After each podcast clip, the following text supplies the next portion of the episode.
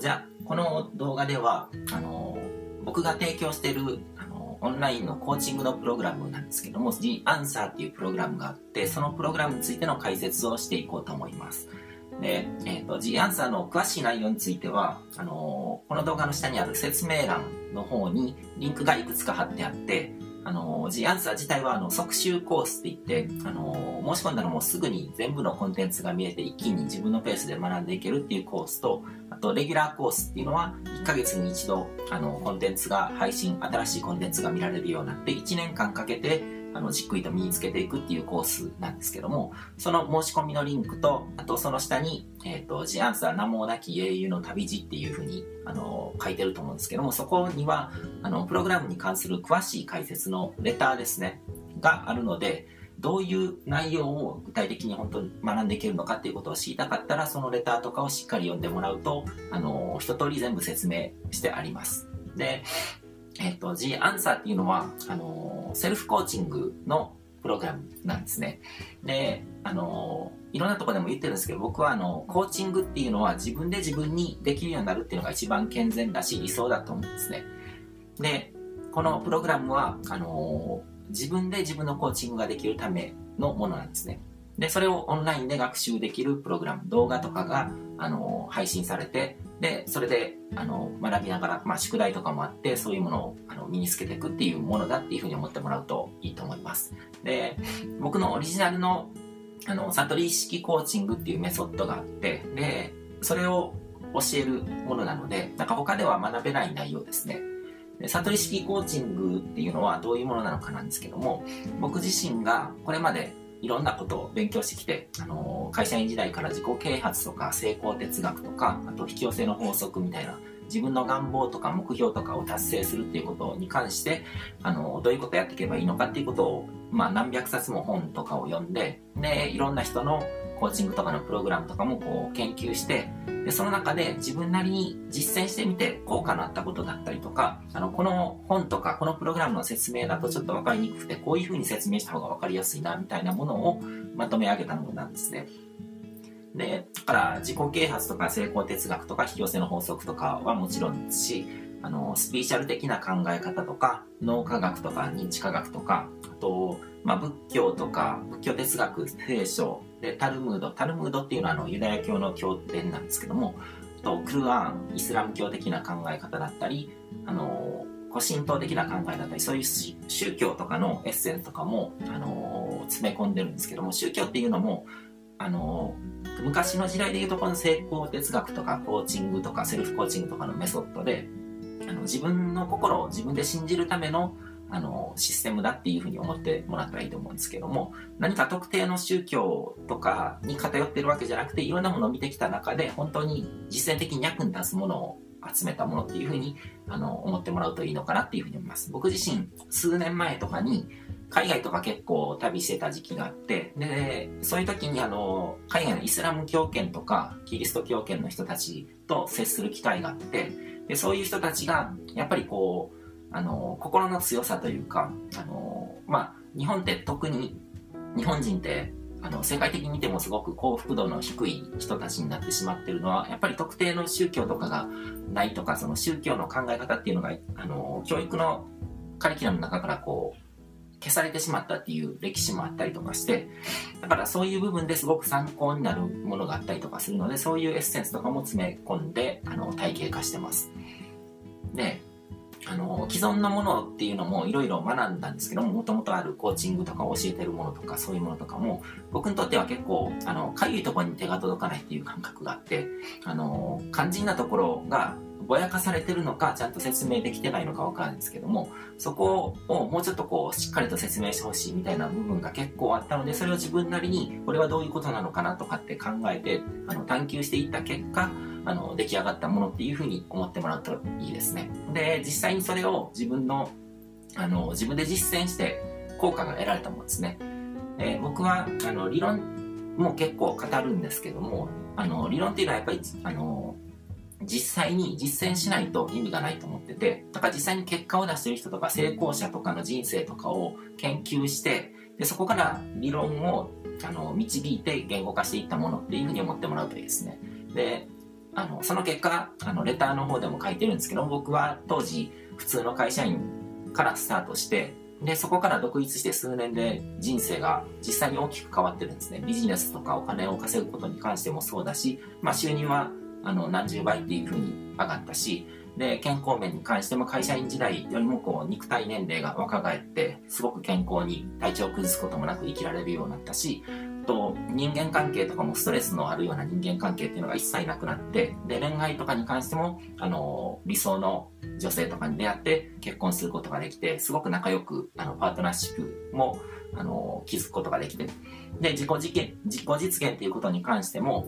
自分の好きなこととかやりたいこととかをやってみんなから喜ばれるっていう現実になって、すごくもう充実してるんですね。でそうやって自分の人生でやってきて本当に効果があったことを自分でやるだけじゃなくて、実際に再現性っていうものが生まれてるので、人にも伝えられるようにっていうことでまとめたプログラムがこの悟り式コーチングであり The Answer っていうプログラムなんですね。で一般のコーチング、普通の既存のコーチングとかの一番の違いっていうのは、そもそもコーチングっていうのは目標達成の技術なんですね。何かスポーツ選手とかにコーチをつけて何か自分の目標を追うっていうのが一般的だと思うんですけども、何か目標があって、スポーツ選手だったら上達したいだったり、結果を出したい、記録を伸ばしたいみたいな目標があって、その目標を達成するのをサポートするのがコーチなんですね。でそこから派生してスポーツだけじゃなくてビジネスで望む結果を出すのをサポートするとか、エグゼクティブコーチっていうのがあって、経営者とか何かリーダーになるような人たちが自分の考えだけでなんか決断をするのが結構重かったりとか、勇気が持てない時とかにコーチにサポートしてもらって、でグループとか自分のチームとかそういうものとかを成功させる、成功まで持っていくみたいな、そのグループとしてのチームとしての目標をサポートするっていうコーチもいますし、で何かパフォーマンスをしてる人だったりアーティストだったりとか、結果を出すことにこだわる人たちがコーチングを受けるっていうのが主流だと思うんですね。欧米社会ではそういう感じなんですけども、目標とか目的とかゴールとかに合わせて自分のパフォーマンスとか潜在能力を発揮するっていうことを助けてくれるのがコーチなんですね。ただ悟り式コーチングではもともとゴールを持ってる人もまだゴールを持ってない人も、人生のゴールを最適化するっていうところからスタートするんですね。既存のコーチングではゴール設定に関してみんなあんまり踏み込んでいかないんですよ。このクライアントの人が自分はこういうゴールを持ってます、こういう目標を持ってます、こういうことを目標に生きていますっていうことに関して、そこに対しては全然タッチしないんですよ。で欧米の人とかはゴールを持ってる人が多いんですね。人生に関しても自分はどういうことをやっていくのが幸せなんだ、どういうふうに生きていくのが幸せなんだっていうことを自分の中で持ててる人が多いんですけども、日本人って本当にゴール設定が苦手で、あんまりそういうことを考える機会がないからですね。だから幸せになれるゴールを持ってない人が結構多かったりするんですよ。だから欧米から輸入したコーチングのメソッドとかをそのまま持ち込んでもうまくいかないというか、本人が幸せになれないことが多いっていうふうに感じてて、で短期的なゴールは持っていても人生のゴールを持ててない人がほとんどなんですね。会社からこういう目標を与えられてるから営業成績で1位になりたいっていうゴールを持ってたとしても、その先のゴールとか持ってなかったりとか、その営業で1位になるっていうゴールを実現した後に燃え尽き症候群になってしまったりとか、そういう風になってしまう人とか結構多いんですね。だからどう生きれば自分は幸せになれるのかっていうことの答えを自分の中に持ってない人が多いんですよ。だからその答えを見つけるっていう意味で、自分で答えを作っていくんだっていう意味でThe Answer っていうタイトルにしてるんですけども、この前に見てる講義の動画とかでも結構話してるんですけど、目標とかゴールとか夢とかそういうものとかに関して知ってるつもり、持ってるつもりになってる人が多いけども、実際はちゃんと理解できてないっていうところもあったりとかするので、まずそこに立ち返ってしっかりと作っていく必要があると思うんですね。で日本人は特に自分の人生の幸せについて考える時間がすごく不足してると思うんですよ。欧米社会とかではユダヤ教とかキリスト教イスラム教っていうのはまあ、経典の谷っていって同じこう旧約聖書っていうのは共通で神様との契約として、まあ、道徳書みたいな感じで持ってるんですね。でその旧約聖書の中に1週間が7日でその中に安息日っていう日が設けられてて、で安息日っていうのは単なる休日じゃないんですね。その日は仕事とか日常のこう雑務みたいなことをやっちゃダメで、そういうものに追われてると自分の人生のことを長期的に考える習慣が持てないので、だから家族、一番の自分の身近な人たち、大切な人たちと一緒に過ごして、その幸せについて考えたりとか、教会に行って自分自身とか家族とかの幸せについて考えるように時間を使いましょうっていうことで安息日っていうのがあるんですけども、そういうのがあるから欧米の人っていうのは自分は何をやってれば幸せなのか、どういうふうに生きていけば幸せなのかっていうことを結構自分で知ってる人が多いんですね。子供の頃からそういう習慣を持ってるので。でこれが幸福度にすごく重要で、それが分かってるから自分で自分の幸せを作ることができるんですね。でそれに対して日本人ってそういう習慣が全く持ててないので、だから何が自分にとっての幸せなのかが分かってないっていう人が多くて、で社会とかのしがらみの中にこう流されていって自分の人生を生きることができない人がものすごく多いし、僕も会社員時代とかにそういうのですごく辛い思いをしたので、だから人生のゴールの設定方法だったりとか、そこから逆算しての短期的なゴールの設定法ですね。短期的な目標をこう積み上げていって長期的な目標ができるんじゃなくて、先に人生のゴール、長期的なこう自分は人生を終える時にはどういう人間になってるのかっていうことを考えた上でそこから逆算していって目の前の目標に落とし込んでいく必要があるんですけども、そういうやり方をこう丁寧にじっくり身につけていくのが悟り式コーチングの一つの特色だと思ってもらえばいいのかなって思います。でゴールがしっかりセットされると明らかにセルフイメージが変わるんですね、その人の。だから醸し出されるオーラが変わるって言ってもいいと思うんですけど、目の輝きが変わったりとか、そういうのもあるしモチベーションが尽きなくなる。でゴールっていうのはメンテナンスしてどんどん書き換えていくものなんですけども、そういう方法を身につけると燃え尽き症候群になることもなくなるわけですね。でこのプログラムの中には僕ならではの独特な言い回しとか説明が入ってるので、だから講義の方とかでもいろいろそういう言葉を使ったりとかもしてるんですけども、ハイヤーセルフだったりとかハイエフィカシーバーみたいな感じの言葉を使ったりとかもするんですけど、そういう僕の言葉遣いとか説明とかっていうのがなんかスッと入っていってきやすいなっていう人には特におすすめだと思いますね。他ではない表現とかを使ってこういう表現をした方が分かりやすいんじゃないかっていうことを結構工夫して盛り込んでるので。でこの動画まで見てくれてる人っていうのはこの動画って一般公開してないので、基本僕の講義を受けてくれてる人だと思うんですね。だから他の人の説明よりも僕の説明の仕方が分かりやすいっていう人にはこのプログラムはすごく学びやすいのかな、身につけやすいのかなっていうふうに思いますね。で一般的なコーチングとの違いもう一つなんですけども、一般的なコーチングっていうのはコーチありきなんですよ。コーチがいてクライアントがいるっていう。でも悟り式コーチングは目的としてもう全ての人がコーチになる。自分自身に対してコーチングができる。まずセルフコーチングができるようになる。で同時に他人に対してもコーチングができるようにっていうところを目標にしてるんですね。だからクライアントとして何か自分の目標を達成して、でそのゴールが達成されたら目的クリアとかそういうのじゃなくて、その人自身がもう自分で自分にコーチングができるようになるし、自分自身にできるってことは他人にもできるようになる。だから結構これ強調したいんですけども、その親子とか家族で一緒に学んでもらうっていうことをお勧めしたいんですね。で僕はこのコーチング教材以外にもいろんなオーディオセミナーみたいなものとかも配信してたりとかするんですけども、結構親子で聞いてくれてる人とか、だからお母さんが炊事仕事とかしながら流してたらお子さんも一緒に聞いてくれて一緒に学んでくれてたりとかっていうケースが結構あるんですね。これなぜなのか僕自身も不思議なんですけども、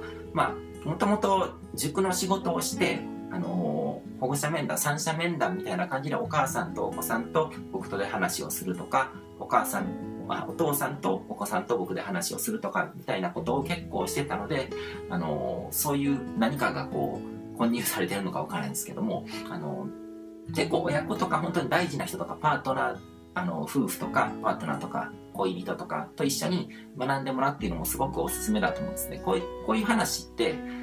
家族とかでするべきなんですよ。人生の幸せとか自分がどういうふうに生きていくべきかとか、将来どういうふうになっていきたいのかとかって、一人だけで学ぶよりもやっぱり家族とか大切な人、身近な人たちと一緒に学んだ方が効果も高まるんですね。で、僕は自分の家とかでグループコーチングとかもやってるんですけど、定期的にやってるんですけども、そこでも結構お子さんを連れてくる人がいたりとか、自分の旦那さんを連れてきてくれる人がいたりとかっていうのが多いんですけども、そういうこう身近な人と一緒に学ぶっていうのに僕の話っていうのは結構適してるのかなっていうふうには思いますね。で、とにかくその日本人っていうのは自分の人生の幸せについて考える時間が圧倒的に不足してるので、だから安息日っていうシステムを持ってないので、だからそれをこのコーチングのプログラムによって定期的に週に1回だったり、日曜日の時間をとって、家族で時間をとってそういうことを考える、こう動画とかを見ながら一緒に学ぶみたいな感じの時間にしてもらうと、すごく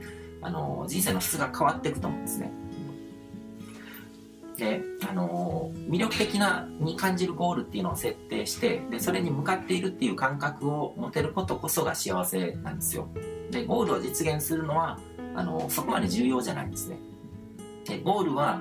実現されるけども、どんどん書き換えていくから、過去に設定したゴールはどんどん実現されていくけども、それが実現される子には次のゴールをもうすでに持ってるっていう感じで生きていくのが一番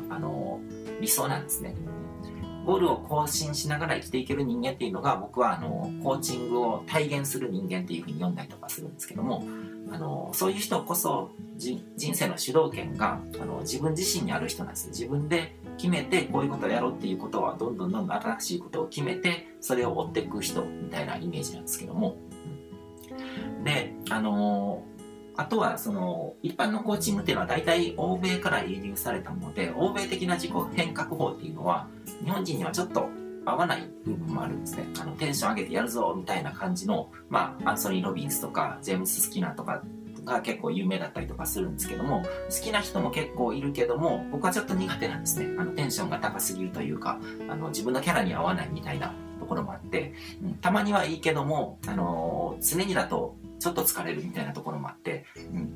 で僕の理想としてはテンションそんな高いわけでもないけども、こう粛々と行動して結果を出していくっていう人が僕にとっては理想だと思ってるんですね。だからこれも変な例えに聞こえるかもしれないですけど、ドラゴンボールとかでスーパーサイヤ人とかで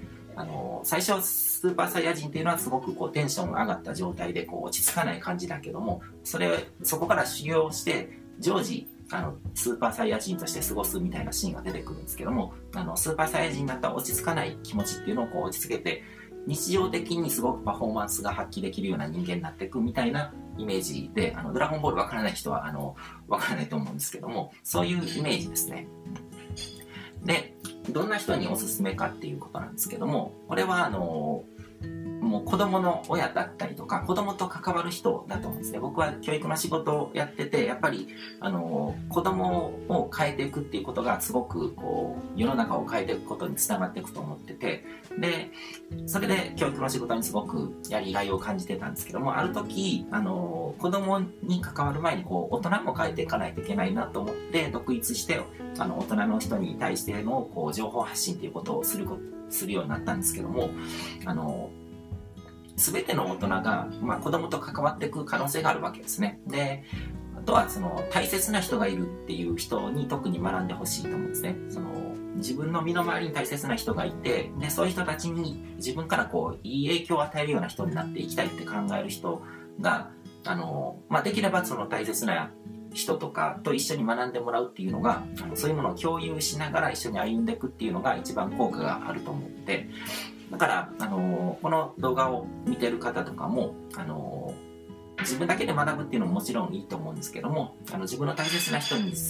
えて、一緒にこういうのがあるんだけどもなんか一緒に受講してみないみたいな感じで巻き込んでいくのがいいと思うんですね。一番理想だと思うんですよ。でこの動画とかじゃなくて最初に見た講義の動画とかを見てもらってそれを見て結構役に立つなとか自分に必要なことだなっていうふうに思ってもらったら抵抗もなくなると思うので、その上で一緒に学んでみないみたいな感じで誘ってもらうのもいいのかなっていうふうに思います。でコーチングとかやってるとそうなんですけどもそれは後で話しましょうか。先にどんな人におすすめかっていうところで言うと、それ以外に大切な人とか、そういう身の回りに一緒に学びたい人がいなかったとしても、自己変革に興味がある人だったりとか、自分の人生を歩みたい人だったりとか、生まれてきた意味を知りたいとか、今よりも幸せに生きたいっていう人ですね。で、たどり着きたいゴールを持ってる人、もうすでに持ってる人っていうのももちろん OK ですね。で、コーチングを学んでる人っていうのも、自分が学んでるものと掛け合わせるとより理解も深まったりとかするので、そういう方にもおすすめですね。でもやっぱり僕がプッシュしたいのは、一緒に幸せになりたい大切な人がいる人だと思うんですね。でコーチングをさっきちょっと言いかけたことなんですけども、コーチングを体現して生きると、コーチングを体現して生きるってことはどんどん新しいゴールを見つけて、でそれに向かって突き進んでいくような生き方をすると周りの人から見ると浮いて見えちゃうんですね。周りの人がもうついて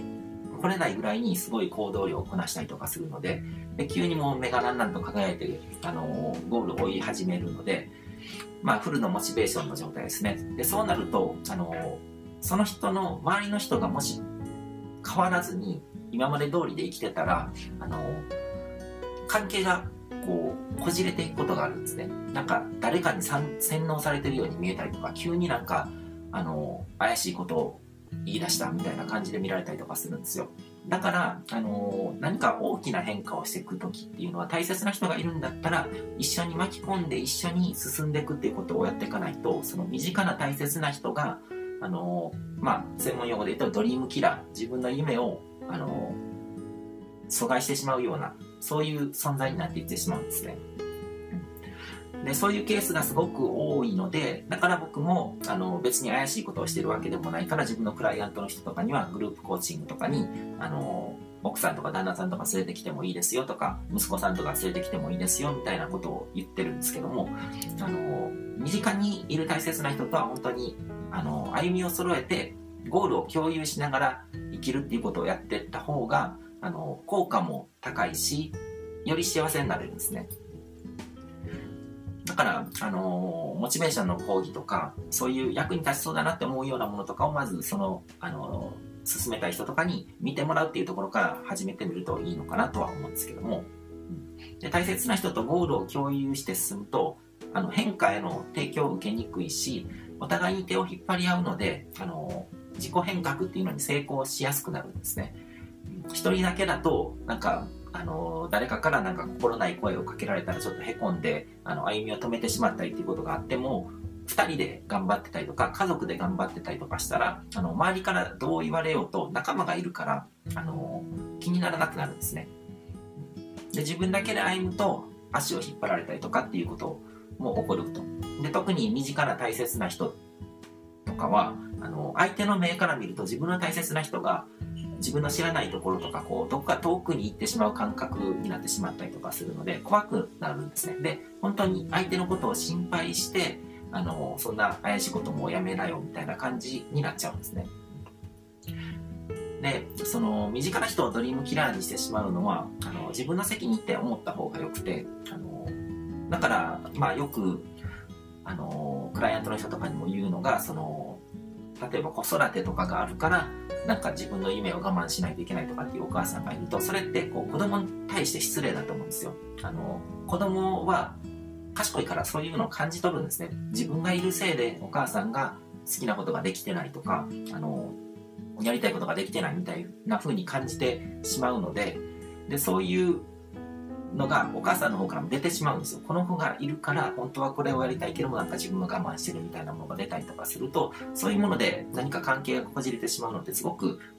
不幸せなことじゃないですか。で一緒に学ぶとそれぞれがセルフコーチングができるようになっていくのでお互いにコーチングし合えるようになるんですね。自分がモチベーション下がってる時とかに自分でも上げるけども自分のパートナーとか身近な大切な人もあげてくれるので、相手がちょっとなんかモチベーション下がってるなっていう時は自分がコーチングしてあげることもできると。身近な人同士でコーチングし合えると本当に最強だと思うんですね。で、親から子供へだけじゃなくて、子供から親にっていうのももちろんあるし、お互い対等な立場でお互いにこうモチベーションを上げることができるっていう風になっていくので、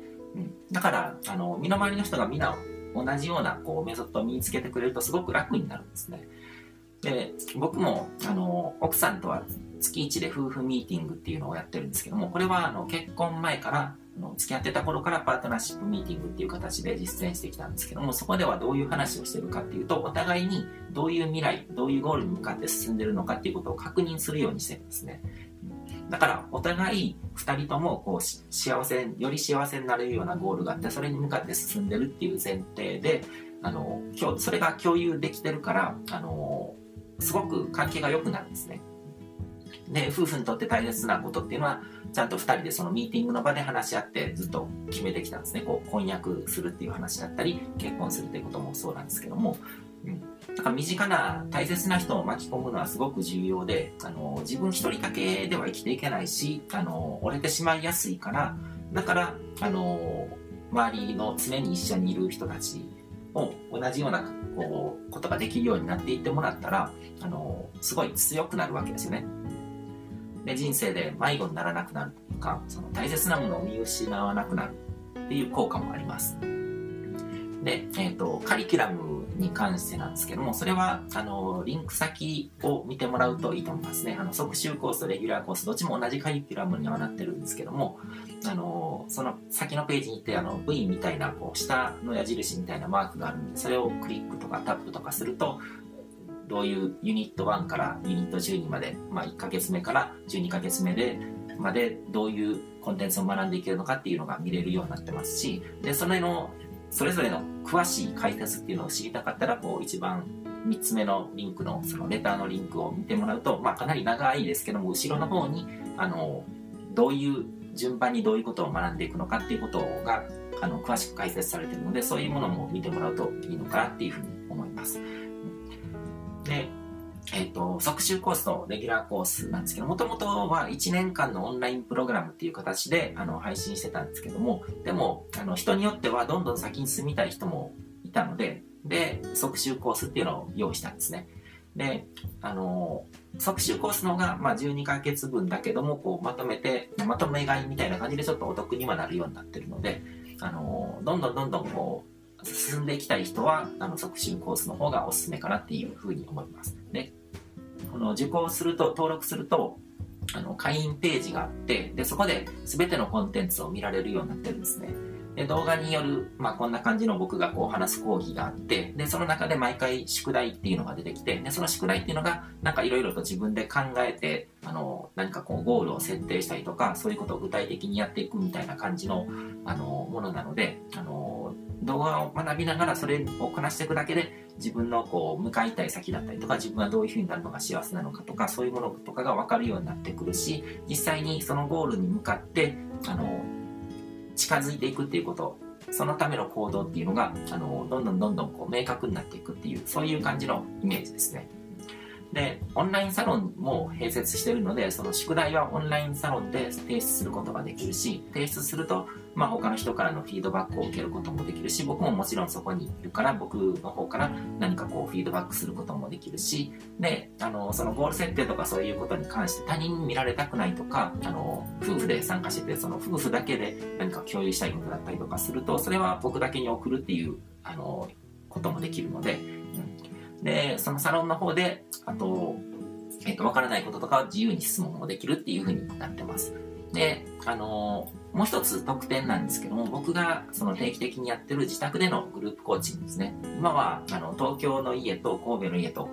月の中で行き来しながら僕は生活してるんですけども、東京とか神戸とか、この動画見てるタイミングによってはなんか別のところで開催してる可能性もあるかもしれないですけども、そこに参加することができる。で、実際に僕に会って指導を受けることができるっていうのが最大の特典かなっていうふうに思いますね。で実際にこの悟り式コーチングっていうのを体現して、今もリアルタイムでそれを体現しながら生きてるのが僕なので、それを実践したらどういう風な人間になるのかっていうのがやっぱり実際に会うと一番こうインストールされるわけですよね。直接話を聞いて情報をインプットするっていうのもあるけども、同じ空間にいると、何か醸し出してるものとかそういうものとかが僕は毛穴レベルでインストールするっていう言い方をしたりとかもするんですけど、そういうものが伝わってくるんですね。だから僕の家に来て実際に僕にやって僕と話すだけで全然こう視界が変わる人もいたりとかもするし、そういう効果もあるので、グループコーチングっていうのは毎月開催してて抽選で参加できるようになってるので、全般的にですけども、僕のこう話してる内容とか僕の説明の仕方とかそういうのが自分に入ってきやすいなっていう人には特におすすめだと思いますね。で、価格もそこそこするプログラムなので、今すぐ受講できないっていう人は参加するためにお金貯めるっていうところからやってみるといいのかなって思いますね。で、これも繰り返しになるんですけども、一緒に受講したい人がいるんだったら最初の講義の動画とかそういう役に立つ内容を話してる動画とかそういうのとかを見てもらって感想とか聞いてみるみたいなところから始めてるといいのかなと、この動画結構わかりやすいよみたいな感じで私が見て結構役に立ったので見てみてみたいな感じで進めてみるとスムーズにいくのかなっていうふうに思います。大切な人とゴールを共有しながら歩んでいけるっていうのは本当に超幸せなので、なんかできれば自分だけで何かこう選択するっていうよりは他の人というか自分の身近な大切な人とかを巻き込んで親子で学んだりとか家族で学んだりとか夫婦で学んだり恋人同士で学んだりとかっていう風にやってもらう方が僕としてはありがたいですね。そういう感じで僕のこのプログラムを役立ててもらえると僕としてもすごく嬉しいのでぜひやってもらえたらと思います。で、日本にそういう、超幸せな人たちを増やしていきたいと思ってやってる活動なのでここまでの僕の話が役に立ったなっていうふうに感じる人が前提ですけどね、そうじゃない人はここまで話聞いてないと思うのであんまりそういう断りをする必要もないのかもしれないですけども、ということでちょっと駆け足になったんですけども、僕のプログラムの、解説は以上になります。また本プログラムの方でお会いできることを楽しみにしてます。どうもありがとうございます。